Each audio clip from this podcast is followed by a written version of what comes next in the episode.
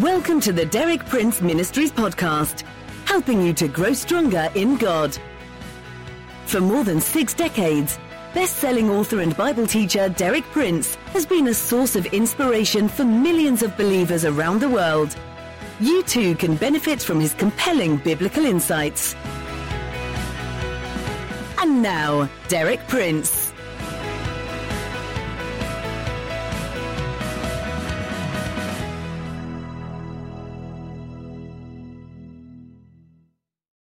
Yesterday I began to deal with a subject that always captivates man's imagination what comes after death. We looked at some pictures that the Bible gives of what happens to men's souls after death as they pass out into the unseen world. We saw that certain features recur in the various passages. However, there was one further important feature revealed by Jesus himself in the story of Lazarus and the rich man and that is that there was complete and permanent separation between the souls of the righteous and the souls of the unrighteous. The souls of the righteous were in a place of rest, entitled Abraham's bosom, but the souls of the unrighteous were in a place of imprisonment and torment. Today I'm going to explain how, after the death of Jesus, while his body lay in the tomb, his soul descended into Hades, and as a result, certain important and permanent changes took place. The record of these events is found primarily in the first epistle of Peter. We need to look at two distinct statements. First of all, in 1 Peter chapter 3 verses 18 through 20.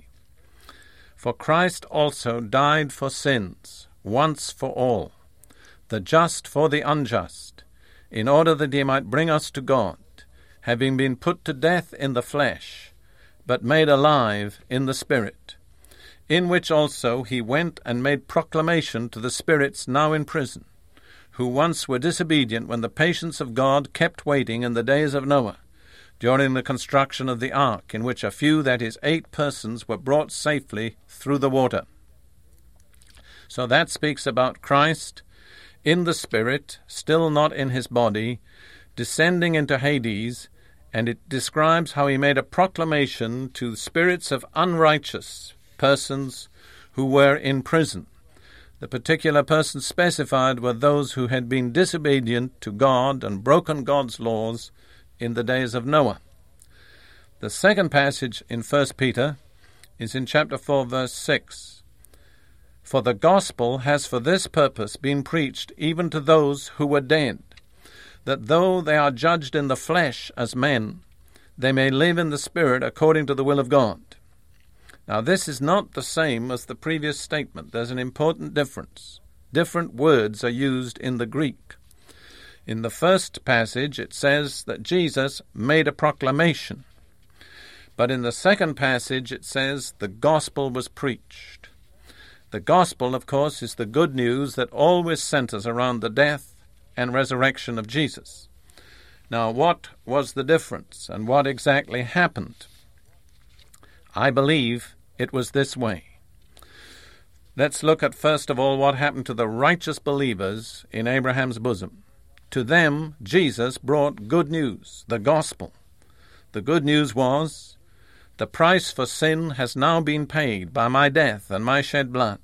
Consequently, God is now prepared to give you complete pardon and to release you from this place of waiting.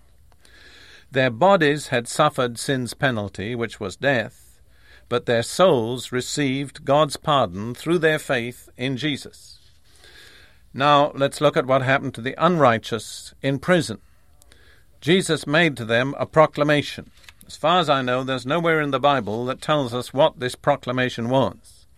I like to phrase it in terms such as this Jesus said, This place is now under new management.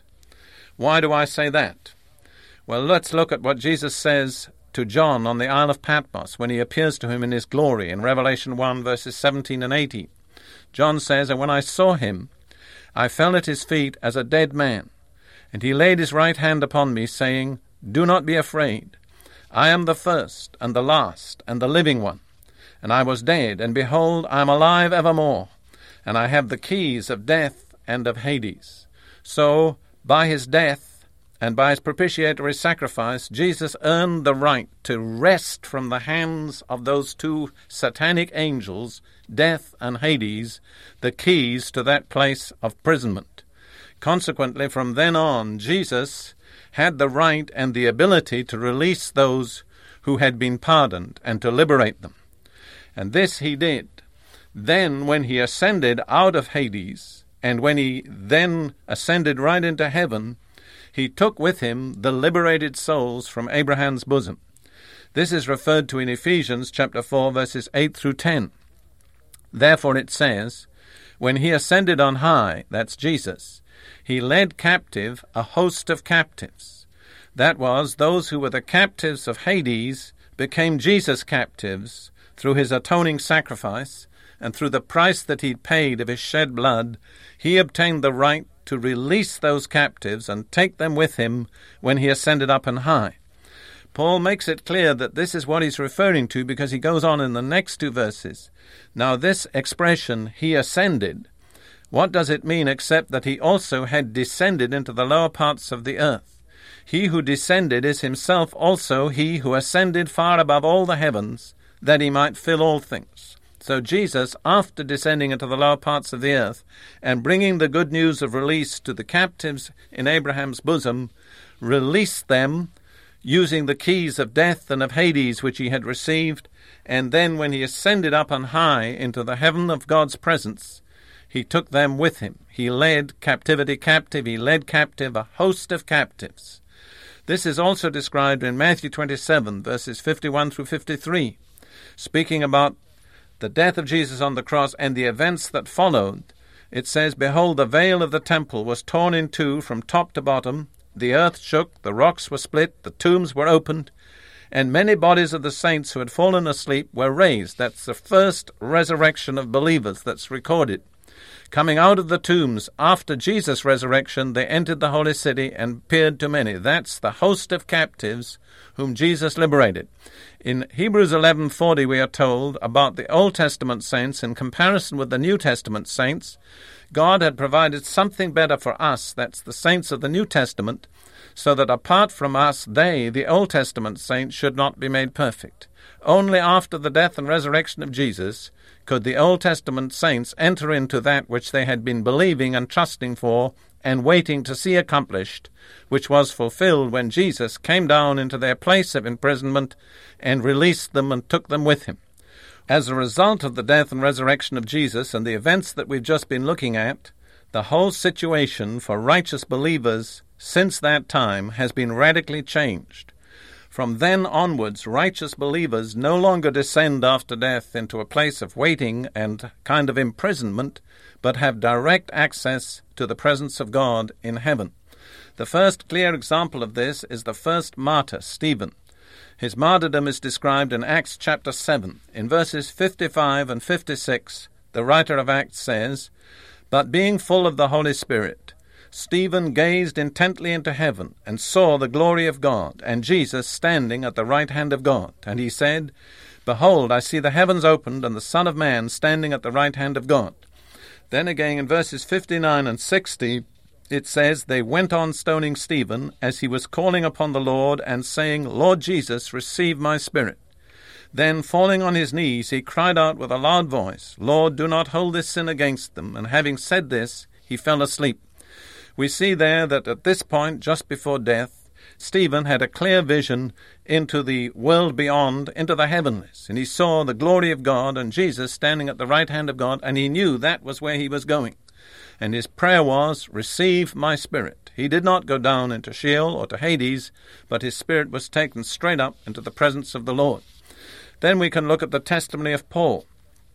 In 2 Corinthians 5, 6, and 8, Paul says this Therefore, being always of good courage, and knowing that while we are at home in the body, we are absent from the Lord, we are of good courage, I say, and prefer rather to be absent from the body and to be at home with the Lord. We see that for Paul there were two alternatives. As long as he was at home in the body, he was absent from the Lord. But the moment that he became absent from the body, he would be home with the Lord. There was no question of his going down into Sheol or Hades. Again, his testimony in Philippians chapter 1, verses 21 through 24. For to me, to live is Christ, and to die is gain. But if I am to live on in the flesh, this will mean fruitful labor for me. And I do not know which to choose. But I am hard pressed from both directions, having the desire to depart and be with Christ, for that is very much better. Yet to remain in the flesh is more necessary for your sake. You see that Paul saw two clear alternatives set before him there. The one was to remain living in the flesh, which would benefit the Christians amongst whom he was working. The other, which he himself preferred, was to depart and to be with Christ. So the death of Jesus Christ on the cross and the shed blood that purchased our redemption has radically changed the destiny of righteous believers. From that time onwards, it's no longer a question of going down into Sheol and waiting there in Abraham's bosom for the hour of release and redemption. But now the spirits of the righteous, through faith in Jesus, having been made righteous with his righteousness, redeemed with his blood, have immediate access into the heavenlies. And it's indicated in the book of Revelation that there is a paradise, a garden of rest in the heavenlies, to which these righteous souls have access. We might conclude today with that scripture in 1 Corinthians 15:55. O death, where is your victory? O death, where is your sting? The death and resurrection of Jesus robbed death of its victory and of its sting. How thankful we should be to God for all that's been purchased for us by the death of Jesus.